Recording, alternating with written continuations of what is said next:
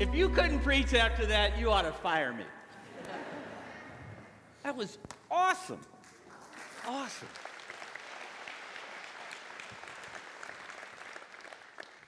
Yeah, if John, the Apostle John, we're in the book of Revelation, Apostle John would have been here, he'd have said, That was phenomenal. That's what I'm saying. That's what I'm trying to say. Please grasp this, John would say. That's exactly what I'm trying to say. We're not home yet. Right now, there's doom and despair. I mean, this couldn't be more of a relevant series in what's going to happen next. Obviously, when I woke up yesterday or the day before and realized again, bomb Syria, we've been wondering about what's going to happen in North Korea. Then that seemed to go away, and then we wonder, are we going to get into a war with China? And then that seemed to go away, and now we wonder, we're going to get into a war in the Middle East. Oh, we've been in one of those for two and a half thousand years. But what's going to happen next? I mean, I feel like I'm living the end of Matthew, right? Near the end of Jesus' ministry, he said, Look, you're going to hear a lot about end times. You're going to hear a lot about things that are going to happen. There's going to be kingdom rise against kingdom and nation against nation. I just want you to know that's not the end yet. And then he talks about the future, and John would have said the same thing. Look, there's a lot going on. There's a lot of uncertainty, a lot you wonder about. There's, to be honest with you, a lot I wonder about. But I do know one thing for sure Jesus is our rock. He is the one we're holding on to. He is the one that's got it all under control, and He is the one we trust. We're not home yet. But man, when we get there, it's going to be unbelievable. A lot in your bulletin, make sure you read every single one of those inserts. They're all important, or we wouldn't have them there. But there are a lot, so obviously you've got to read them.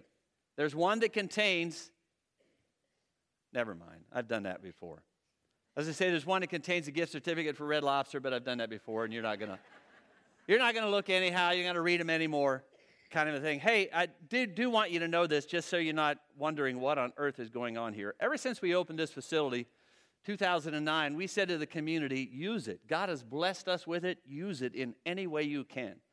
And so, this particular week, on a few days this week, Pennsylvania State Police are going to have a major training exercise here on our campus. So when you drive by and see helicopters and horses and all of those things, I don't want you to wonder, what did Denny do now?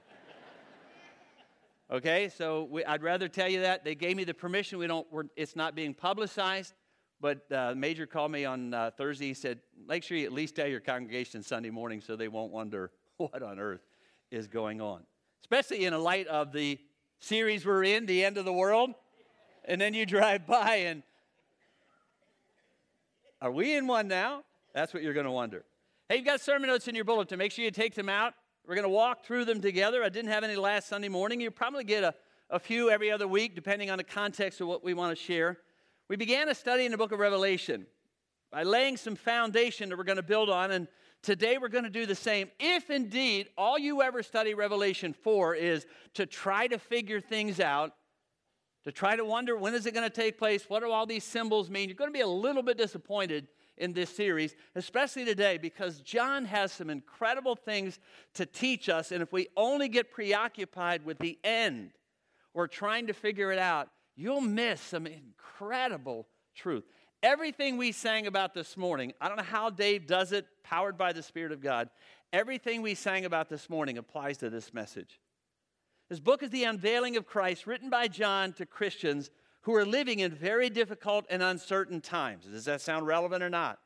It is the unveiling. It reveals the character of Jesus and invites us into an opportunity to worship him. Now, we've been doing it for two and a half, two, over 2,000 years, but every single time you read a book like this, it kind of whets your appetite for wanting just to express to Jesus your love and adoration because John describes him in incredibly powerful ways. He shares his heart and concern with his fellow believers. You're going to see a John that's very sensitive to the Spirit. I don't think you're seeing a John here that you may have seen in some of the other books. He's at least now not describing himself as Jesus' favorite. This is a more mature John, one who's sharing an unpopular message, and he's really not afraid to do it. Isn't it interesting how maturity helps us mature?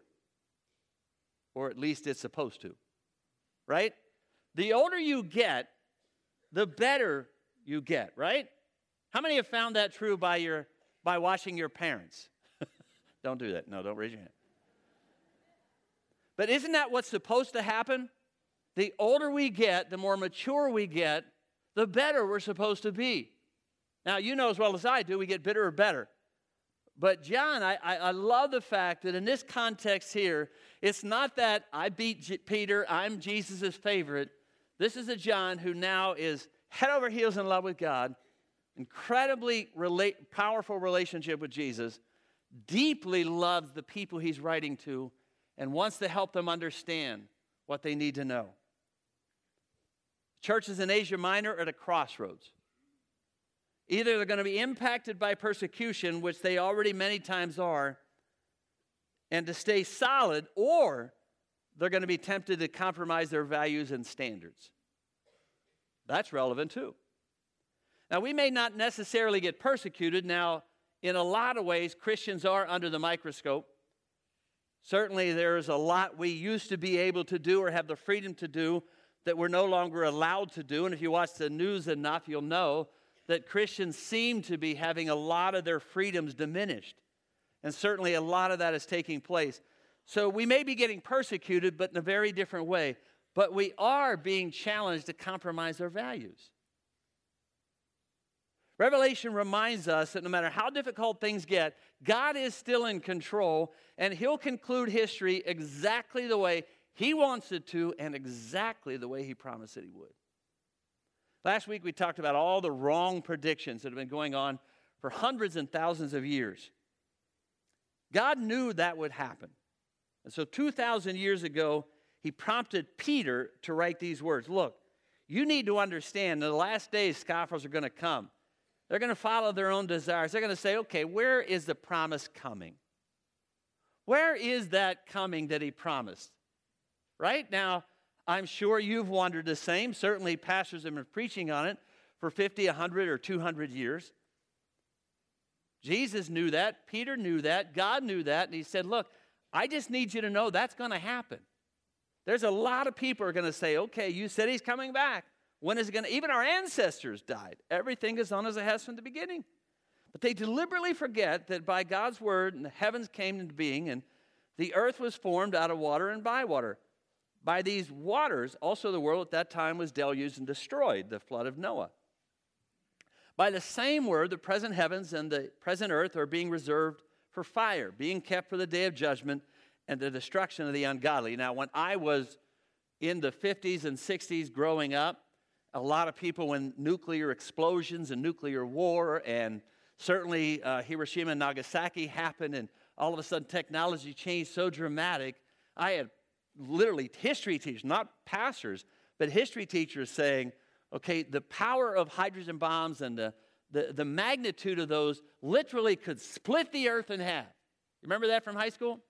How many remember that? How many remember high school? And then, and then pastors picked up on that and they would read verses like this and we're all living in the 60s and 70s and, and, and after 45, and we all see the, the power and destruction of that. And we're in the middle of the Cold War, and we recognize we're building a nuclear arsenal, and so is Russia. And, and we all wonder okay, what's going to happen? All of this stuff. We, I remember from school that there was so much power, it could literally push the earth in half. Maybe that's what he's talking about. Don't forget this one thing with the Lord a day is like a thousand years, and a thousand years are like a day. The Lord's not slow in keeping his promise. Some of you understand slowness. He's patient with you. He doesn't want anybody to perish, which goes along with the whole context of the gospel. Take this word to the end of the earth. He wants everyone to come to repentance. But that day the Lord will come. The heavens will disappear with a roar, the elements destroyed by fire, and the earth and everything in it will be laid bare. Now, since everything will be destroyed in that way, what kind of people ought we to be? He could write that to them, he could write that to us. In light of what we know, in light of the uncertainty of the world around us, what kind of people ought we to be? We ought to live holy and godly lives. I think Revelation is also a challenge to people who are afraid to share their faith while others are dying as a result of sharing their faith. There are people still dying for their faith while some are afraid to even have a spiritual conversation. There are some people dying for their faith and others sitting in churches all across the world who are afraid to even start a spiritual conversation.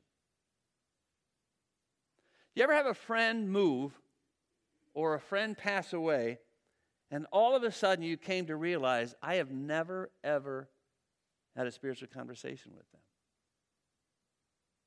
They lived near me, they worked near me, we were friends, we were relatives, whatever it may be, and now all of a sudden they're gone, and I've known Jesus for a long period of time, and, and I don't remember if I've ever had a spiritual conversation with them. Especially for those of us who know Jesus and know that Christ is the answer. And to be able to look at life or look at someone passing away or someone that you're close to and realizing, I've never had a spiritual conversation with them. I don't know. How many times do you think I've done funerals when I've asked them, is your mom, dad, friend, whatever, a believer? And I'm not sure. Now, I'm not saying a brand new believer, I'm asking that question of. I'm talking to lifelong believers who realize and recognize I've never had a spiritual conversation with someone. And here we are having people in this context who are dying for their faith because they're sharing their faith. So, certainly, this is a challenge to us and to them. Revelation speaks to churches who are alive and dead. And to be honest with you, I think more churches are in danger of compromising with the world than they are of dying from it. Now, anytime you study Scripture, you always want to understand the context. Sometimes there's a gap between what the sender is sending and the receiver is receiving. That gap can cause misunderstanding and, and misinterpretation. Remember last Sunday I talked to you about mailing a letter, and sometimes by the time, if any of you still do that, we, we mail a letter and share a lot of information, and by the time that person gets it, depending on where you're mailing it to, or if they got lost in the mail, you receive. I had literally, I sent a lot of anniversary cards to people. If you're 40 and up, if you've gotten one from me, we, we, I've got a list, and I love to send you a note, especially for those who have been married that long, faithful to one another, committed to each other, and all those kind of things. I had a couple come to me two weeks ago and said, Thank you so much for the card for our 50th. We just got it this week, and our 50th was last year. And I felt bad. I thought, well, somehow I missed it. And we looked at the when I sent it, and I literally sent it last year. They're now on their 51st, praise God. So sometimes there's a gap between one or the other. How many of you have had a misunderstanding when you sent an email or a text and, and they misread what you were saying? It's in black and white. You know, it's in English. But somehow misinterpreted, misunderstood what you said or the intention. I got to put emojis all over them so they know I'm at least having fun with this statement if it's so hard for them to receive, or at least a smiley face. I believe it or not, I figured out how to do emojis. I'm not sure why they're called emojis. I'm not even sure what it is, but I know where they are in my phone. Uh, you know, just so. But how many times have you sent a note or sent a text or an email and they've misunderstood what you said and it couldn't have been more clear? But they thought you were angry or they thought you were mad or they thought you misunderstood. How many times have you had a normal conversation with someone and you said to them, This is what I meant by what I said? And it was still in English. You know, so it was in words they could have understood or processed, but they misunderstood or misinterpreted what it is you were trying to get. We're looking at verses that have been written 2,000 years ago. And there's a huge gap between when it was written and when we're reading it. Doesn't mean we can't close it, it just simply means it's going to take a lot of work. But a lot of it depends on the context and how we hear it, what we read, and what we think we think he's trying to say. Let me give you an example. You may have heard this one before. Now imagine you're reading a newspaper, not the Butler Eagle. I live.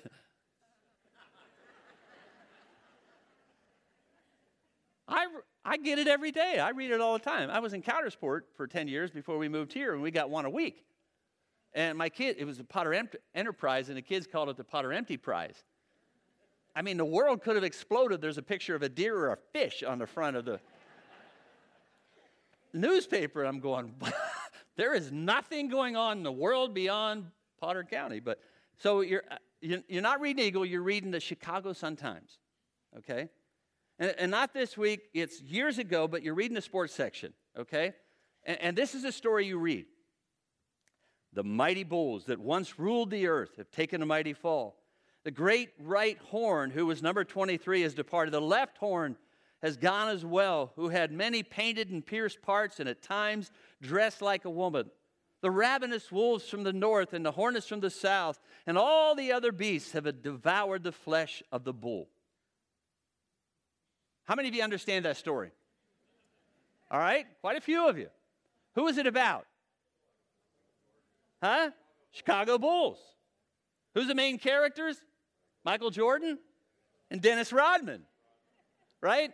All Pierces and all this kind of stuff. But when you read it, and that's how they wrote it, if you read it like that, you're going, what? Especially if you weren't there, you had no context of it, you have no concept of it, or 30 years from now, somebody reads that and goes, Who? It's all about basketball in that context. Years from now, it wouldn't make sense. Years from then, it wouldn't make sense. That's historical context. And if you don't understand the context, you may not understand the story. Now, when I read Revelation, when we go through Revelation, we're, we're going to do a flyover, okay? We're not going to do it from 33,000 feet. We're going to get pretty low. You're going to see the terrain, the topography. You're going to see the river going through it. You're going to see some of the things. But you just need to know as we continue to go down, keep going down, as you continue to go down, we're not going house to house. So we're not driving down every street, analyzing every detail of it. So I'd rather set the stage now so that you're not disappointed by saying, I, I wanted to know exactly what that word meant. All right, we're doing a flyover. I want you to understand that. You also need to understand a little bit about John. And that's what I want to share with you this morning because this is a, a, a, great character and some really valuable lessons that we need to learn. This is a guy who really has some things that he wants to share. He's now near the end of his life. He knows he probably won't get off this island.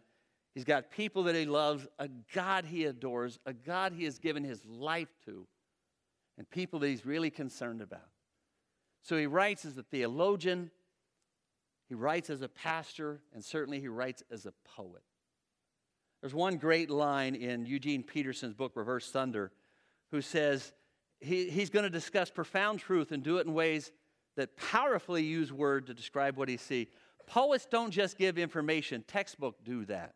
They ignite the imagination, and that's what John is trying to do. I, John, your brother and companion in the suffering, verse 9. Patient endurance that are ours on Jesus. I'm on the island of Patmos. Because of the word of God and the testimony of Jesus. On the Lord's day, as in the Spirit, I heard behind me a loud voice like a trumpet.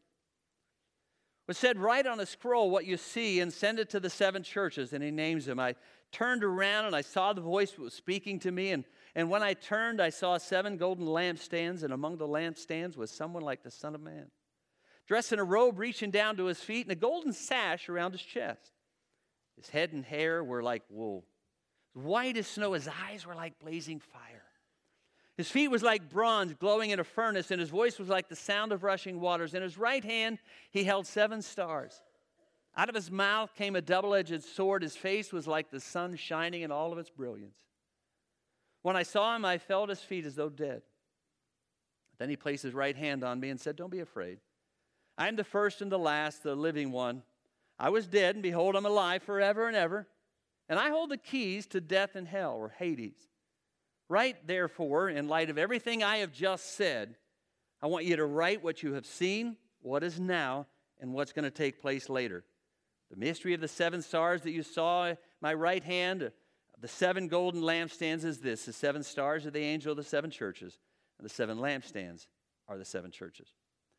One of the first things in your notes that you notice about this text is that God is not only revealing himself to the churches, but revealing himself to John. John, by this time in his life, is an old, worn out, battle weary soldier of Christ. And maybe, just maybe, he needed a reminder that he was still valuable. needed a reminder that he was still valuable to Jesus in the kingdom. I don't know if you ever have been there, but I'm there at times. At this stage of my life, at this stage of my career, every once in a while, you just need to have a reminder that you still have value to the kingdom and you have some unbelievable value to Jesus. And for those of us who have been on this road for a long period of time, and for those of you who are following Jesus, have been following Jesus, and somehow you feel like time and life and ministry and church maybe has passed you by, take heart from John. Here's a guy in his 80s and 90s, and God says to him and reveals to him some of the absolute most incredible things ever, ever recorded in Scripture. I don't know if you've ever been there, but I love the fact that John, this battle weary, worn out soldier, has this incredible story. When I look at an audience like ours, and especially now that I've been here this long, I, I know a lot of people have served Jesus so wonderfully faithfully. And now maybe others are involved in that ministry, and you're sitting here and you wonder, what value do I have, or what can I do next? Some of you are still actively involved, and I love that.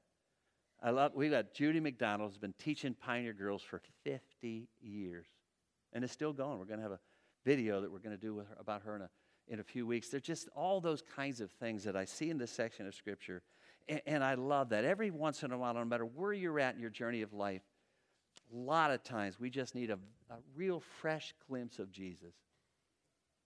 And so when you do, put yourself in John's place and say, wow, okay, that's, I needed that. I needed that. Patmos was a rocky prison island a long way from home and certainly a long way from the people John loved. Most likely, he himself was alone.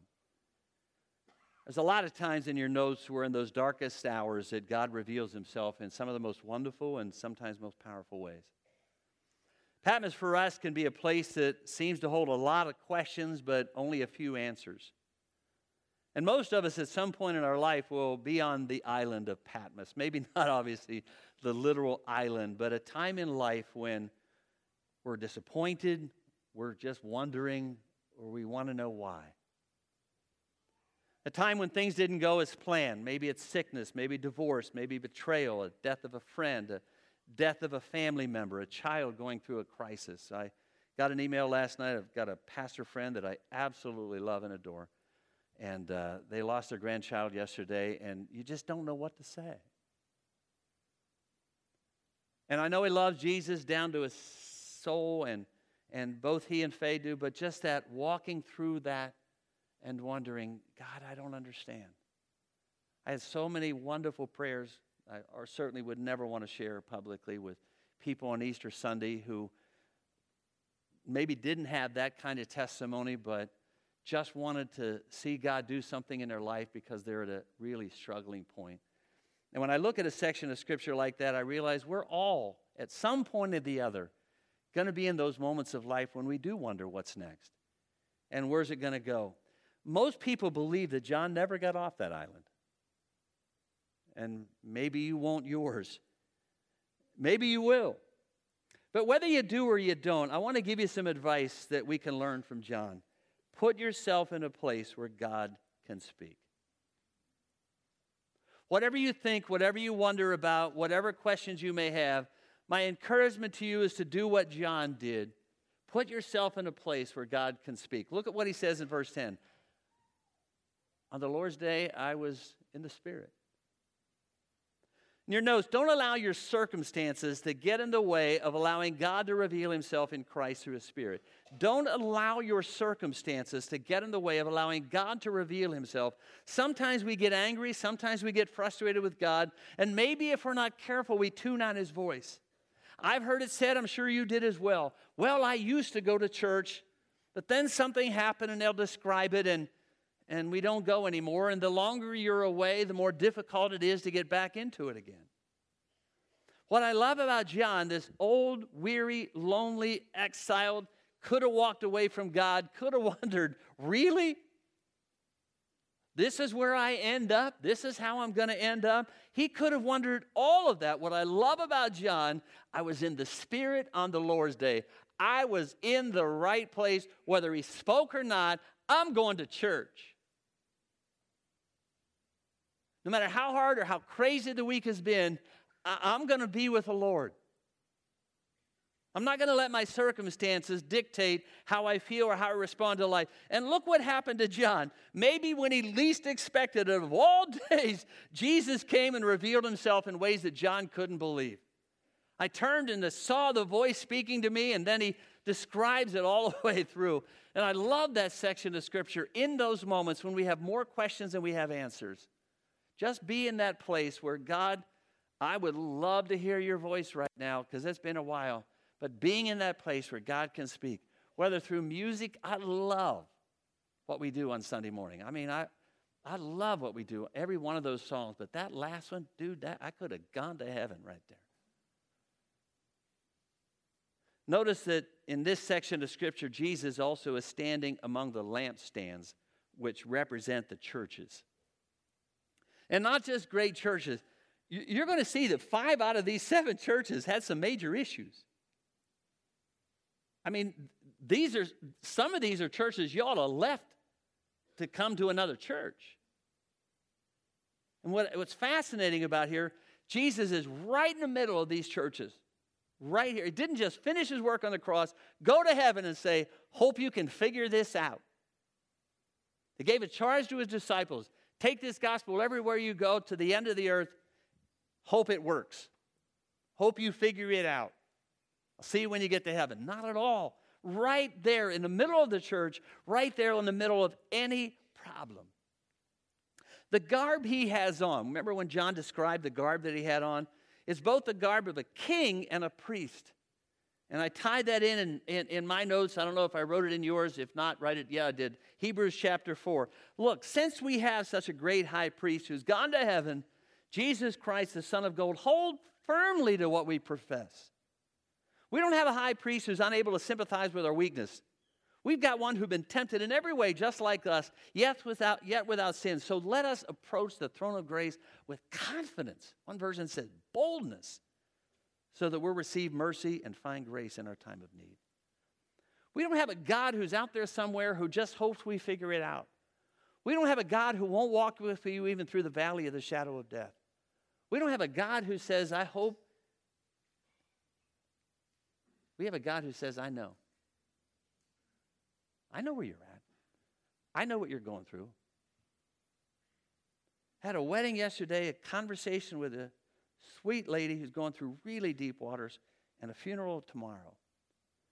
And it's just such a, a fascinating thing to know in the middle of joy, in the middle of under, wondering, and in the middle of sorrow. He's in it all. In every circumstance, every situation, He's right there. You may not always see it. You may not get a vision like John. So John wrote it down so you could read his vision and just get a glimpse of Jesus in an incredible way. He goes on to describe what he sees, and, and again in your notes, the point of the description is not just that we see his physical characteristics. The point of the description is not so that we just see his characteristics, but we see his power called the Ancient of Days. He speaks of wisdom. He sees the future in your notes. He knows that our problems do not have the power to define our identity or determine our destiny. Our problems do not have the power, and you can't let them have that power. They do not have the power to define our identity or determine our destiny. And every single one of the people that stood up here on Easter Sunday were just a small representation of the truth of that. He knows our pain, He knows our future. He knows there's a future beyond our wildest imagination. I don't know if you've ever had a time in your life when things looked dark and all you saw was the problem in front of you, and God bless you with a dad or a mom or a friend or a pastor, someone who helped you back up enough to instead of see the problem, see a bigger picture. That is exactly what God does for John. In the early 70s, my dad had a heart attack, He was 40 some years old.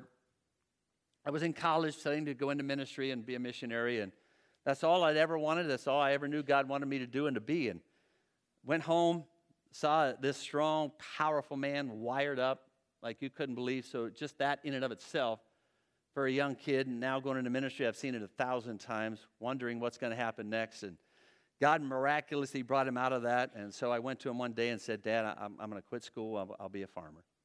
I'll stay here. You can't do this. I'll, I'll stay here and and I'll, I'll not do that. I'll do this.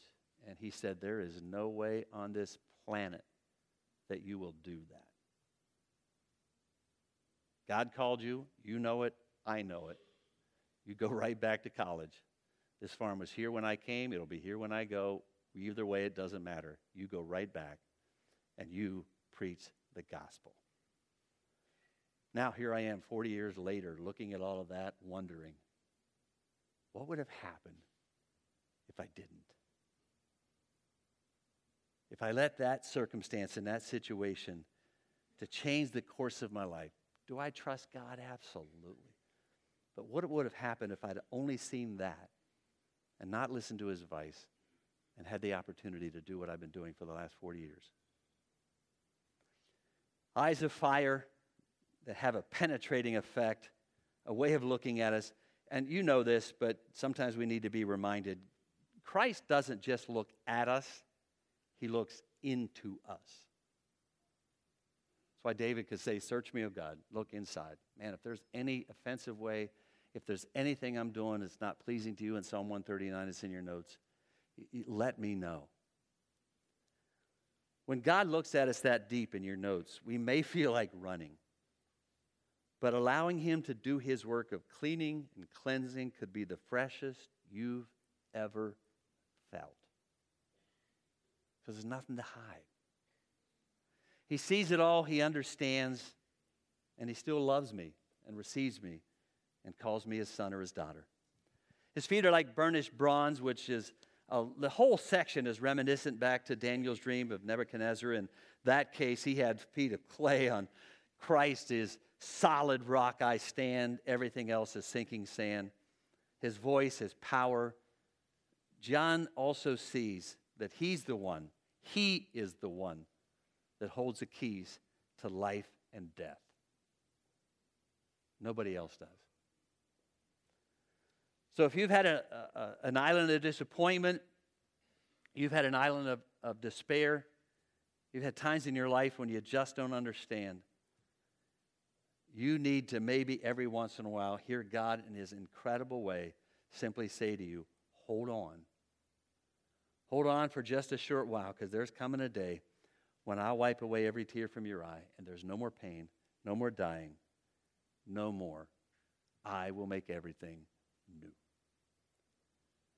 If you only read John for a glimpse of some of those nuances that everybody's been struggling with for the last 2,000 years to try to figure out, you'll miss some incredible things that he wants to teach us about himself and the Jesus that revealed himself in amazing ways. God, I, I'm, I could not thank you enough for your word, for the power that it holds, for what it says, and how you reveal yourself to this old, worn out guy who loves you, has served you, and now maybe is wondering what the future holds. I got to believe that there are a few of us here in this audience this morning who maybe are in similar situations. Physically, our bodies aren't what they used to be. Relationally, we've lost a lot of people that we loved, our mates. Our ministry has kind of passed us by, and we're trying to figure out now where I fit. So, God, I, I just ask in a really wonderful way that you will speak to them as well. Right where they're at, right in the middle of those questions.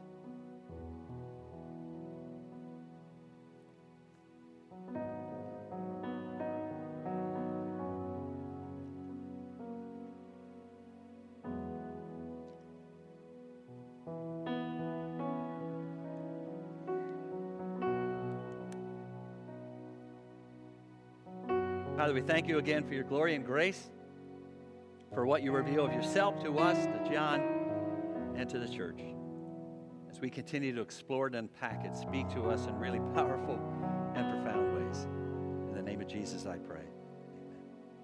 If you are one of those that need to be prayed for this morning, I know a couple have already contacted me before the service and said, I just need prayer, physically, emotionally, whatever that may be. I'd love to do that for you in any way possible. Next Sunday morning, we're going to continue on in chapter 2, but you can't miss the power of chapter 1 to get there well. God bless you. Have a great day. We'll see you next Sunday.